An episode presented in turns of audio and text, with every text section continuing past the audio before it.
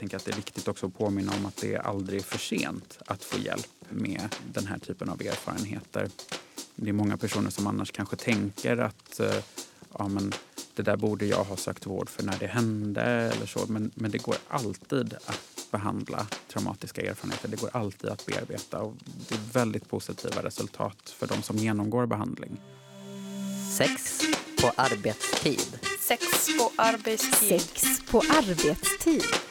En podd om SRHR för dig som jobbar inom vården.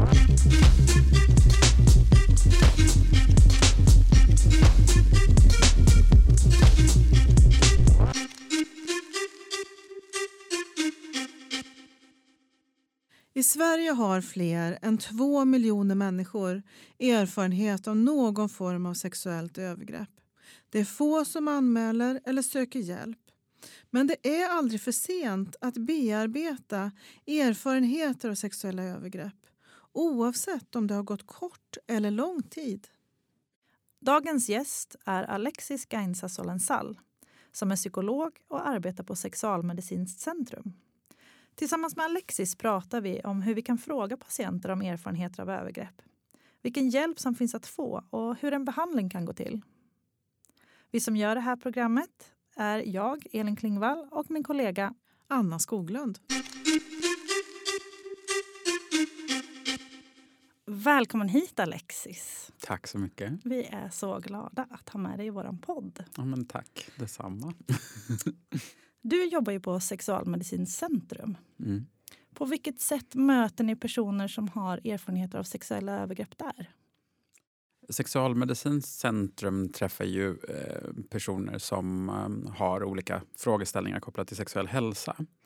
Eh, och eh, en, en del eh, av de personerna vill ha hjälp med att hitta till sin sexuella lust och upplever att de har svårt att känna lust eller svårt att uppleva sexuell njutning eller svårt att nå orgasm. Och en del upplever att eh, de har ont av olika typer av sexuella praktiker som, som tidigare har känts bra för dem eller som tidigare har funkat för dem. Eh, och där kan vi se att eh, det finns en hel del personer som har erfarenheter av just eh, sexuella övergrepp. Att, att det då eh, sätter sig som symptom också på deras sexuella hälsa. Så på det sättet träffar vi eh, personer med den typen av erfarenheter. Men vad är ett sexuellt övergrepp? Vi kanske behöver börja där någonstans och bena i det. Mm. Nej, men det, det är ju väldigt eh, viktigt att, att prata om det eftersom många som, som eh, hör det ordet eh, får upp en, en särskild bild av vad, vad det liksom, inom citationstecken borde vara. Ehm, så ställer man frågan till en person eh, har du varit med om, om eh, något typ av sexuellt övergrepp så är det väldigt många som, som skulle svara spontant nej på det. Eh, men om, om man ger olika exempel på eh, vad ett sexuellt övergrepp kan vara så, så fångar man upp många, många fler. Eh, för att det är ju när eh, någon eh, går över ens, ens gränser sexuellt på, på många olika sätt kan det vara. då. Vad skulle det kunna vara för frågor eller för exempel man, man, man ger till patienten? Mm. Eh, vi brukar ge exempel som till exempel då har Eh, har någon tjatat till sig sex av dig? Har någon tagit på dig på sätt som du inte vill? Har någon eh, uppmanat dig eller tvingat dig till att göra saker över nätet? Eh, för det är sånt som vi märker att folk inte räknar med när man pratar om sexuella övergrepp. Eh, eh, så. Så man behöver vara medveten om att vidga liksom begrepp, eller liksom ge många exempel för att man ska kunna vidga begreppet? Absolut. absolut. Eh, många har ju en bild, eh, det märker jag även när vi pratar med personer som har erfarenhet av, av våldtäkt. Eh, så, så märker vi att där är det många som har en bild av att om en, en våldtäkt är egentligen en, en överfallsvåldtäkt när vi egentligen vet att det är inte alls den vanligaste Eh, situationen. Utan de, de allra flesta som blir utsatta för någon typ av övergrepp blir ju det av någon som de faktiskt känner. Eh, och, och, där det inte handlar om överfall utan mer om, om att vara i beroendeställning till någon och mer tvingad och liksom nedbruten till att göra saker som inte känns helt okej eller som man inte vill vara med på. Och hur vanligt är det med sexuella övergrepp? Vet vi det? Ehm, det, det, finns ju jättestora mörkertal eftersom eh, det finns eh, många som inte söker för det. Det finns väldigt mycket skam, det finns väldigt stigma kopplat till att ha den typen av erfarenheter med sig. Eh, men sen så finns det en hel del studier som har tittat på det. Och där beror det ju på vad eh, vad man har definierat då, som, om, om, man har tittat på specifikt våldtäkt eller om man tittat på alla typer av sexuella övergrepp. Men det finns siffror på att, eh, ja, att ungefär minst 30 procent av, av personer som identifierar sig som kvinnor har den typen av erfarenheter med sig och minst 25 procent av de som identifierar sig som män. Eh, så det är rätt höga siffror. Och vad vet vi om transpersoners erfarenheter av sexuella övergrepp? Där, är det, eh, där finns det inte lika mycket forskning idag. Eh, och där eh, vet vi från andra frågor inom vården att, att personer med transerfarenheter har lägre förtroende för vården och övriga myndigheter är inte lika benägna att söka hjälp för den typen av av bekymmer, tyvärr. Att det finns en tanke om att man inte kommer att bli lyssnad på eller eh, eh, trodd eller hjälpt. Att det är ingen idé. Det märker vi kring, eh, kring alla som eh, tillhör en, en normbrytande minoritet. Att även när det gäller personer som, som har normbrytande sex så finns det en sämre benägenhet att söka hjälp för övergrepp för att de är övertygade om att det kommer kopplas till eh, deras eh, sexuella praktik istället. Och att de inte blir trodda som, som offer. Då. Hur påverkas människor efter sexuella övergrepp? Hur påverkar det hälsan? De allra flesta eh, påverkas över tid. sen är det olika symptom då som personer kan få det vi, vi vet från forskning kring eh, traumatiska erfarenheter är att det är eh, många fler som utvecklar symptom på posttraumatiskt stresssyndrom, alltså PTSD, eh, efter sexuella övergrepp. Det vi tror att det har att göra med idag är att just att man blir utsatt av en annan person. Att det skadar eh, tilliten, förtroendet för andra människor på ett helt annat sätt då, än om man till exempel är med om en naturkatastrof. Eh, så att man har jämfört personer som till exempel var med om, om tsunamin 2004-2005 och sett att där utvecklade ungefär 20 procent eh, PTSD-symptom medan personer som är utsatta för sexuellt våld och andra typer av sexuella övergrepp, där är siffran närmare 50 procent. Eh, och PTSD är ju ehm, ett, eh, ett tillstånd som, som handlar om att ehm, personen på något sätt återupplever eh, erfarenheterna. Det kan vara att det kommer påträngande minnesbilder eller flashbacks eller mardrömmar. Det vill säga att även om man inte vill tänka på det så dyker det upp igen. Det handlar om att eh, vissa eh, situationer triggar igång det här eh, minnet. Det kan vara en viss lukt eller ett visst ljud eh, eller ett, ett, typ av utseende hos en person kan trigga igång eh, oönskade minnen. Eh, och då medför det ofta att, att personen undviker olika typer av situationer. Eh, där jag jobbar nu så märker vi att, att eh, till exempel sex kan bli eh, en sån triggare. Att Eh, Eh, personen då undviker sex helt och hållet för det väcker för obehagliga minnen och känslor. Eh, det handlar också om att eh, man har en, en, en stark vaksamhet med sig. Att det känns i kroppen som att någonting farligt kommer att hända.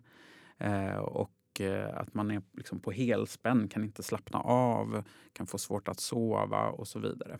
Och så finns det lite tilläggssymptom som man kan ha. Men det är de tre grundpelarna i, i PTSD. Då. Det låter som att det där stresspåslaget också kan ge väldiga effekter på hälsan i stort. Absolut, så är det. Eh, vi vet idag att eh, personer med erfarenheter av sexuella övergrepp är överrepresenterade i hela eh, sjukvården och framförallt då inom somatisk sjukvård att det är väldigt många som utvecklar olika typer av smärtbesvär och annan eh, ohälsa eh, som, som de själva inte kopplar ihop med att de har med sig de här erfarenheterna. Eh, så till exempel så är det ju rätt många som söker till oss för att de har eh, vulvasmärta. Eh, och eh, där eh, de inte har kopplat ihop det med erfarenheter av sexuella övergrepp men där, där det finns en, en tydlig koppling där man bara den förståelsen kan hjälpa att, att starta igång en, en läkeprocess eh, kring det. Vilka andra somatiska besvär och sjukdomar pratar vi om? Det kan vara IBS, det kan vara fibromyalgi. Eh, det kan, eh, vissa studier har till och med visat på kopplingar med, med mm, cancer, hjärt-kärlsjukdomar. Eh, det man kan se är att ju fler negativa livserfarenheter en person har med sig desto större är risken att de kommer att utveckla någon typ av fysisk eller psykisk ohälsa. Känner vårdpersonal till detta i regel? Alltså jag tänker, är det någonting då man, man frågar efter inom ja, diabetesvården till exempel? Eh, en del är ju duktiga på det. Eh, jag skulle säga att, att det har att göra med eh, om man upplever att man har förutsättningar för att fråga om det och ta hand om det.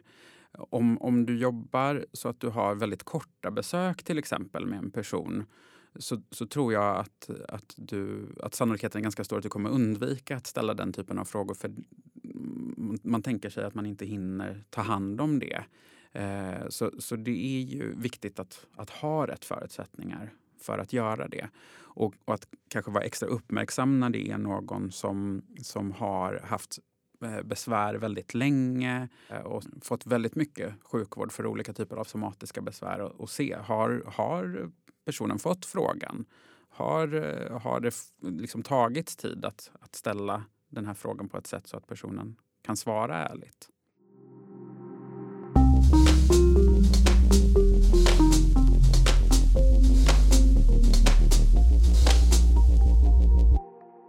Det här med att, att fråga och så där, jag tänker med, hur är det med reaktioner och symptom?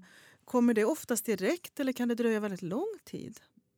Det kan dröja väldigt lång tid. Eh, alltså, när, när jag eh, jobbar med patienter som har eh, PTSD-symptom så brukar jag eh, prata om eh, att skilja på överlevnadsläget eh, som ju faktiskt PTSD egentligen handlar om. Alltså det är ju ett skydd, ett väldigt, väldigt avancerat skydd som vi eh, människor har.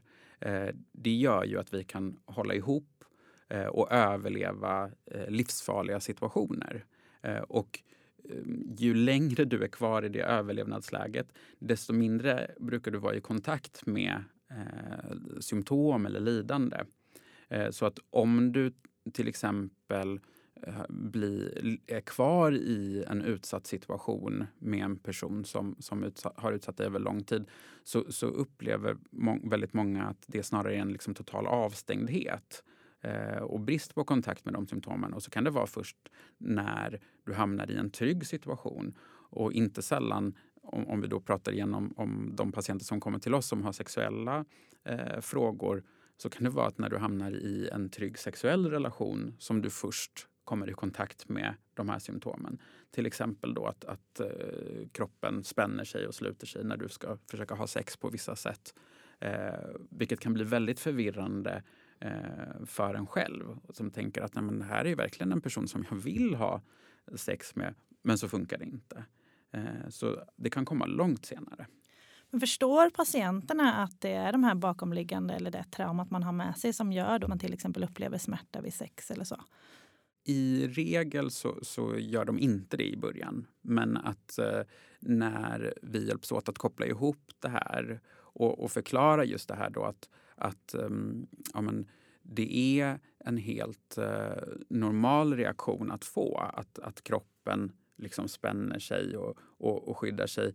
Jag har en kollega som, som brukar dra en, en metafor om ett barn som, som har det väldigt stressigt i skolan och som liksom håller ihop sig under hela skoldagen och sen kommer den hem till, till, eh, eh, till sina föräldrar och, och hamnar i liksom en trygg situation och då helt plötsligt bryter ihop och bara gråter, gråter, gråter.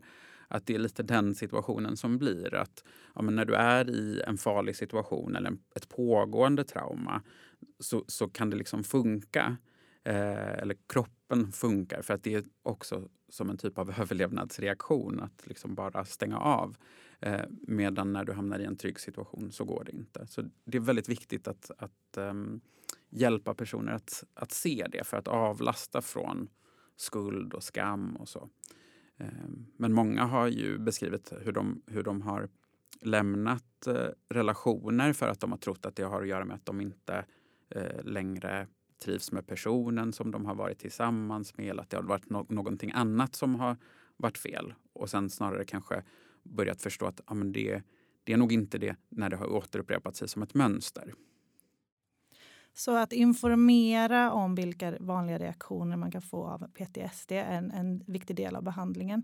Hur ser annars en behandling ut om man kommer till dig till exempel? Eh, det beror ju på i, i vilket skede eh, man är i och, och, vad det är som, som vad, vad det är för symptom som man har då. Eh, så att eh, om vi pratar om, om, personer som blir utsatta generellt sett så, så eh, finns det ju liksom en, en akut fas eh, i, i början då där det kanske snarare handlar om krisstöd. Det kan ju vara så att, att eh, personen har tankar om att inte vilja leva och så, då behöver det tas om hand eh, först. Och det kan handla om att eh, samla bevismaterial om, om, om det finns en misstanke om brott och personen vill gå vidare med en anmälan. Eh, men sen då i nästa skede, eh, där kan övrig vård komma in och erbjuda eh, stabiliserande behandling och bearbetande behandling. För man brukar dela upp i lite olika faser då. Att, att först eh, hjälpa personen att bygga upp en, en grundstabilitet och skaffa verktyg för att hantera starka känslor, att hantera ångest, att, att eh, hantera påträngande minnesbilder. Eh, och sen eh, när, när det finns så kan man gå vidare till att jobba mer med, med bearbetning eh, vilket då innebär att eh, berätta om de här traumatiska erfarenheterna Eh, för att lära om hjärnan att det här inte är någonting farligt. Det här är inte någonting som vi behöver undvika utan det är snarare ett, ett sår som behöver få läka. Så vart kan man få hjälp med att jobba både med, med stabilisering och sen med bearbetning? Mm. Generellt sett så, så ligger uppdraget eh, inom primärvården i första hand, i alla fall här i Västra Götalandsregionen. Eh, och de har gjort en, en satsning inom primärvården där psykologer, psykoterapeuter, kuratorer har fått eh, utbildning i olika traumafokuserade behandlingsmetoder. Eh, så, så de flesta vårdcentralerna har eh, den kompetensen. Eh, sen brukar vårdcentralen kunna ta ställning till om, om eh, det behövs mer vård därefter, om det behöver gå vidare till eh, till till exempel psykiatrin eh, som också har en del traumateam inom Västra Götalandsregionen. Eller om det då skulle vara att det är en person som, som har olika Eh, bekymmer med sin sexuella hälsa så kan det vara att, att de får komma till, till Sexualmedicinskt centrum då för, för behandling. Så hur, hur blir det då när en patient kommer, kommer till er och söker hjälp för sin sexuella hälsa? Hur kommer ni fram till att det finns ett ett övergrepp eller tidigare trauman? Vi ställer ju frågor på rutin till alla patienter som söker hos oss så att det ingår i själva bedömningsfasen. Eh, när man kommer till oss så, så, erbjuds man ett bedömningssamtal på 90 minuter så det finns eh, rätt gott om tid att eh, ställa alla möjliga olika frågor.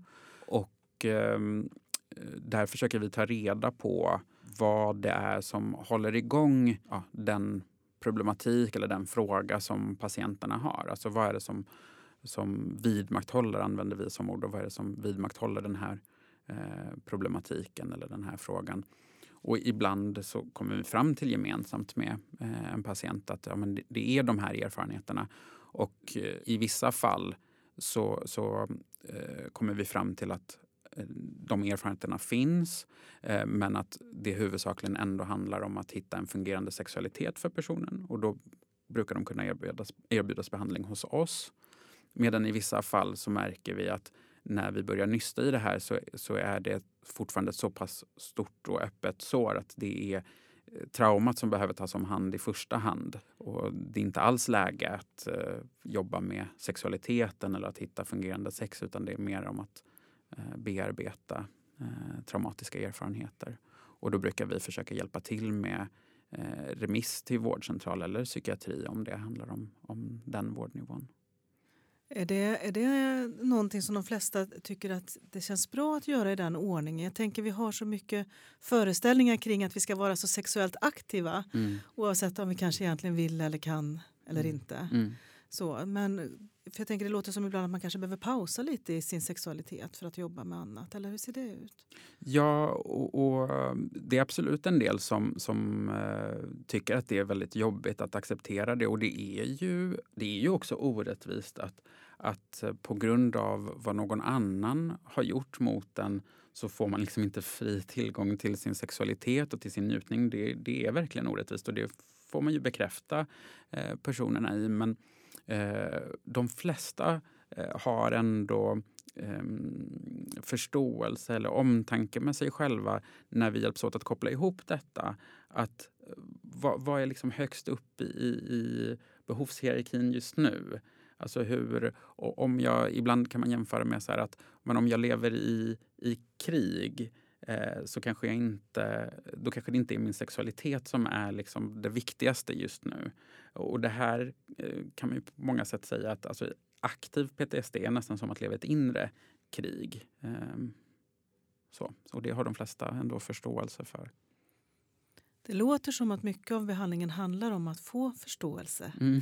Eh, så, ja. Mm, jo, men det är jätteviktigt. Ehm, alltså, eh, många är ju oroliga för att någonting är allvarligt fel på dem eller att de håller på att bli knäppa. Eller så, så att just att, att normalisera deras reaktioner och att få förståelse med sig själv eh, är eh, en jätteviktig läkande faktor i detta. Eh, vi brukar ju prata om att det här är egentligen en väldigt sund reaktion från kroppen och från hjärnan på en egentligen osund situation. Så att istället för att liksom du som, som enskild person ska känna dig fel så är det ju, liksom, det är ju snarare situationen som är fel. Det är det som har- begåtts mot dig som är fel, inte du. Jag tänker att det är viktigt också att påminna om att det är aldrig för sent att få hjälp med den här typen av erfarenheter. Det är många personer som annars kanske tänker att eh, ja, men det där borde jag ha sökt vård för när det hände eller så. Men, men det går alltid att behandla traumatiska erfarenheter. Det går alltid att bearbeta och det är väldigt positiva resultat för de som genomgår behandling. Så alla kan bli hjälpta. Alla kan bli hjälpta, absolut. Absolut, jätteviktigt att ha med sig. Annars är det lätt att tänka att någon som är multitraumatiserad, att eh, det blir eh, liksom ett fastlåst läge. Men absolut inte. Utan det här är någonting som vi verkligen ska och bör satsa på eh, inom vården, definitivt.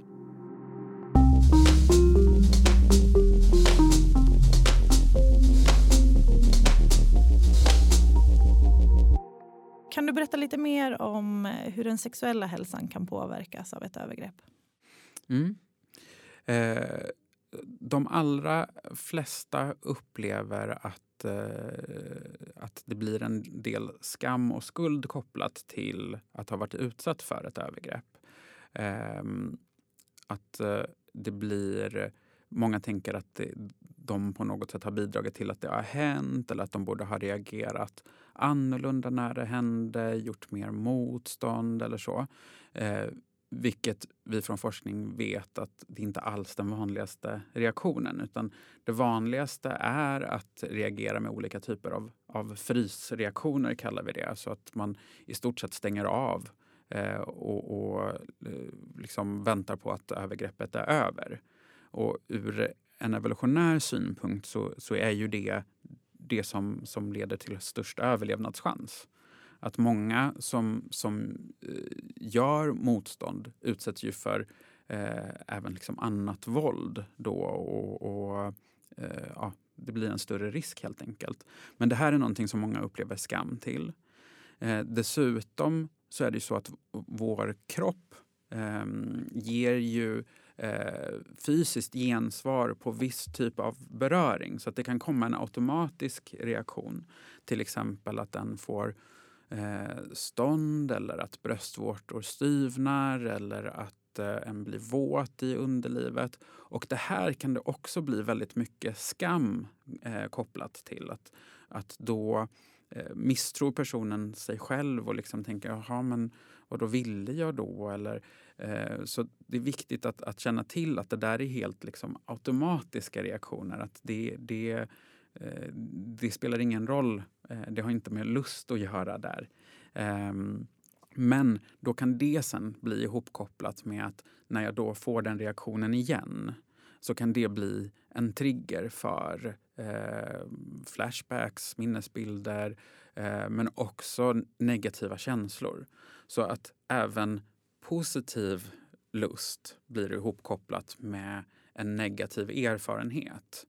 Eh, så vi ser också att personer som, som har tändningsmönster som påminner om på olika sätt en övergreppssituation. Säg till exempel att du har blivit dominerad av någon som har utsatt dig. Men så tänder du också på att bli dominerad så kan det bli en källa till skam. Att så här, oh, men vadå, utsätter jag mig själv nu för ett övergrepp? Så att man blir liksom vilsen i sin sexualitet.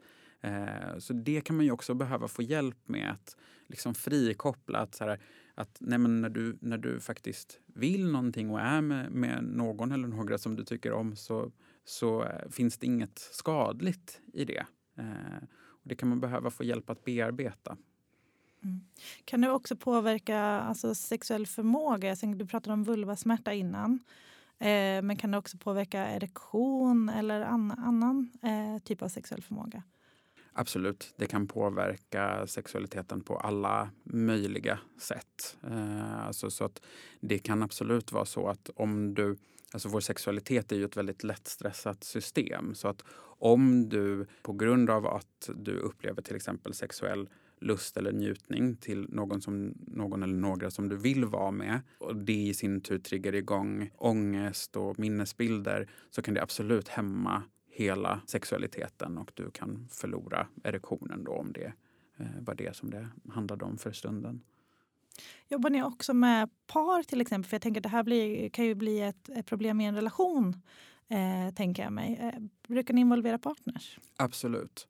Eh, framförallt så brukar vi eh, försöka hjälpa eh, patienten och partnern att eh, förstå eh, till exempel undvikande och sexuella undvikanden. Att förstå att eh, de här eh, reaktionerna eh, ofta kommer i en trygg kontext, alltså reaktioner som kan vara att, att, kroppen spänner sig så att det inte går att genomföra vissa sexuella praktiker eller smärta. Och det kan ju en partner ta som ett personligt avvisande och tro att så här, ja, men det, det är att den här personen inte tänder på mig längre. Eh, och, och, det kan ju vara viktigt att förklara för partnern eh, att så är inte fallet utan det här är liksom en reaktion som har att göra med någonting annat för att avlasta eh, skuld och skam från den personen och samtidigt avlasta skuld och skam från patienten. För annars blir det ju rätt att det blir ett liksom dysfunktionellt system i det att, att eh, patienten upplever egentligen att den vill någonting med sin partner. Eh, men partnern känner sig avvisad och kanske reagerar på det och, och liksom säger någonting som kanske inte är det bästa att säga i den stunden eller blir arg eller sur eller drar sig undan. Så det försöker vi hjälpa till att bryta eh, genom att öka förståelsen inom relationen. Och jag kan tänka mig också att som partner kan man bli väldigt hämmad för att man också inte vill att, eh, att den man har sex med ska känna, få de här känslorna. Eller att man själv ska eh, eh gå över någon slags gräns. Absolut. absolut. Det, det är många som eh, slutar eh, ta initiativ Eh, till intimitet, eh, till sex eh, för att de är rädda att gå över gränser.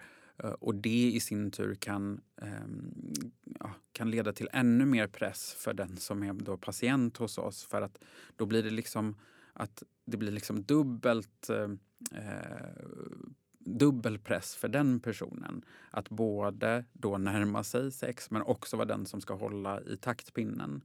Utan att eh, vi brukar försöka jobba med vad är det för typ av intimitet som funkar? Att istället för att liksom gå pang på liksom en, en, sexuell praktik som kanske inte alls har funkat under flera månaders tid så kanske man får börja med eh, de praktiker eller eh, den typ av intimitet som fungerar för paret eh, och bygga vidare på det snarare eh, än att liksom överstressa. En slags eh, intimitetsträning. Exakt, exakt.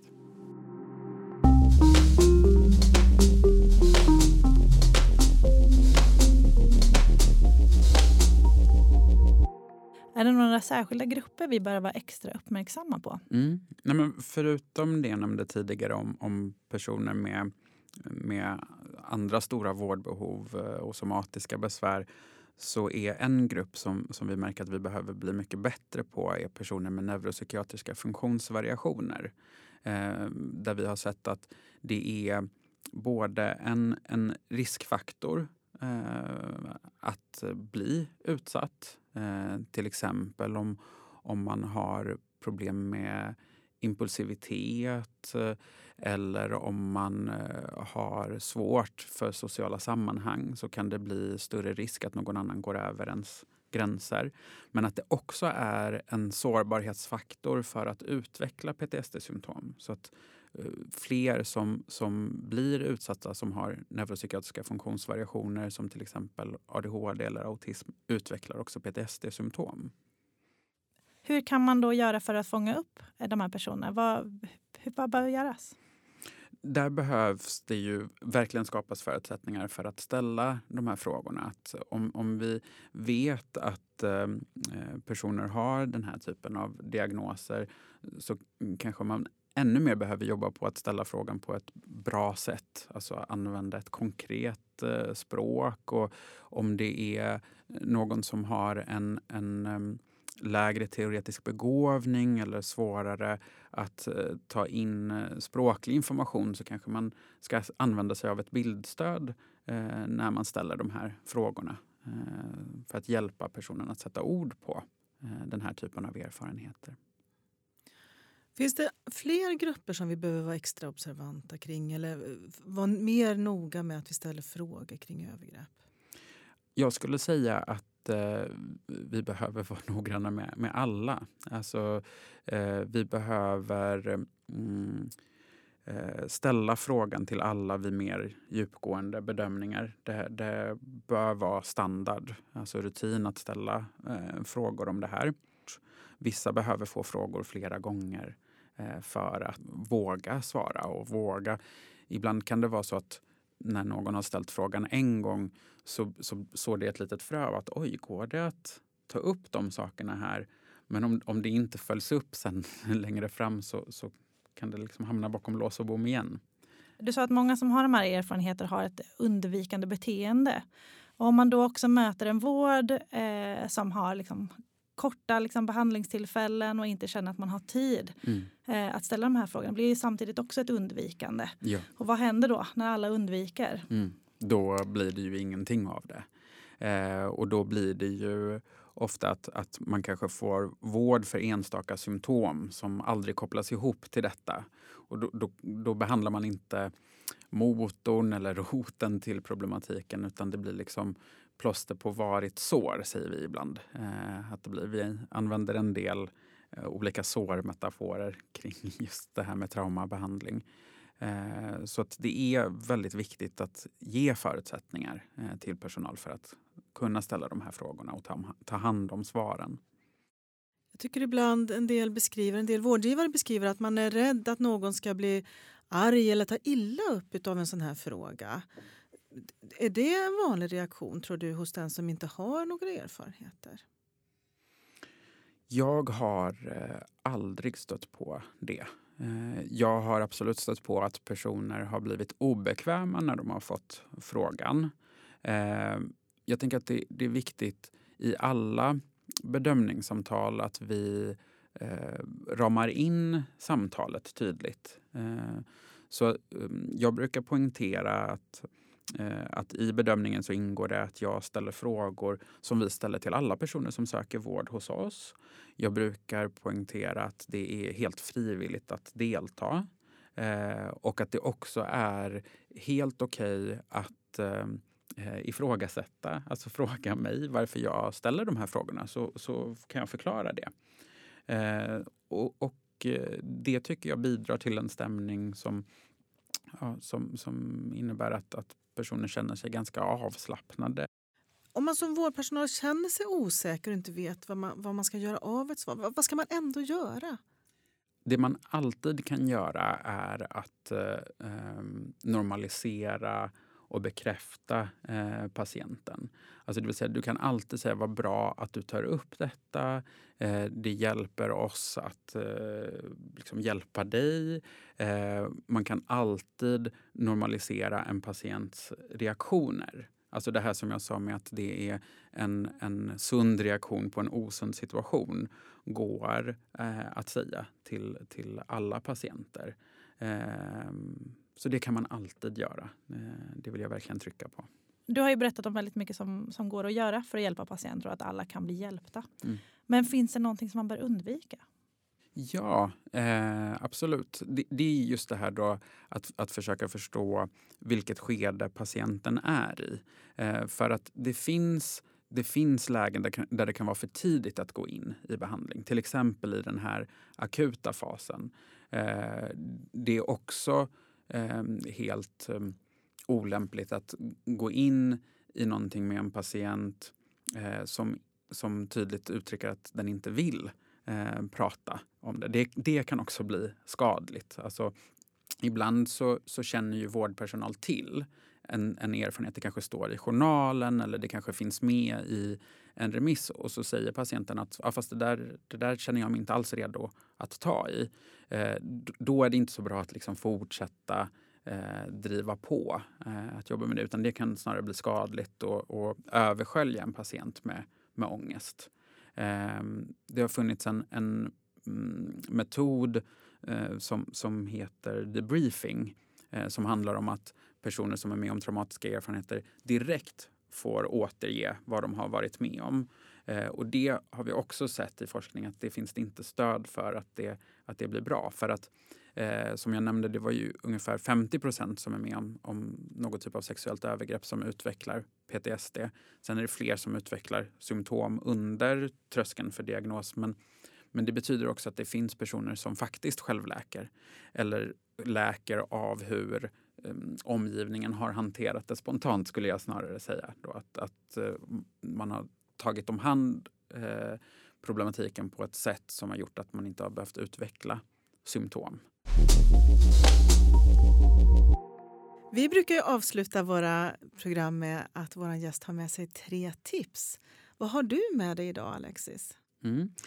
Eh, mitt första tips eh, har jag varit inne på lite i tidigare nu. Men, men det, det handlar om det här att faktiskt fråga eh, konkreta frågor. Ge tydliga exempel på eh, vad eh, som menas. Eh, folk har så lätt att, att liksom, vi har så lätt att tänka att här, andra blir utsatta och jag kan tänka att andra, om någon annan skulle ha varit utsatt för det här, då skulle jag har sagt att det var ett övergrepp. Det är jättemånga patienter som säger det till mig. Eh, så att då skulle vi hjälpa patienterna om vi ger tydliga exempel på vad vi menar. Så det är det första tipset. Eh, det andra eh, är att, att du kan alltid normalisera en patients reaktioner på sexuella övergrepp. Det går alltid att, att säga att det är en, en helt normal reaktion på, på en, en onormal situation. Ehm, och det är viktigt. Ehm, och det tredje tipset är att, att vara påläst om vart just du kan vända dig när du har en patient som, som har den här typen av erfarenheter eller söker vård för den här typen av erfarenheter. Både på den mottagningen där du jobbar, finns det någon särskild som tar hand om det eller finns det särskilda rutiner som gäller det? Och vart kan du remittera? Så att du också kan inge hopp till patienten eh, när den berättar eh, om den här typen av erfarenheter. Att du, du vet vart du kan skicka vidare och vart den kan få behandling om det inte är hos er. Tusen tack för att du var med i Sex på arbetstid. Ja, verkligen. Tusen tack, Alexis. Tack.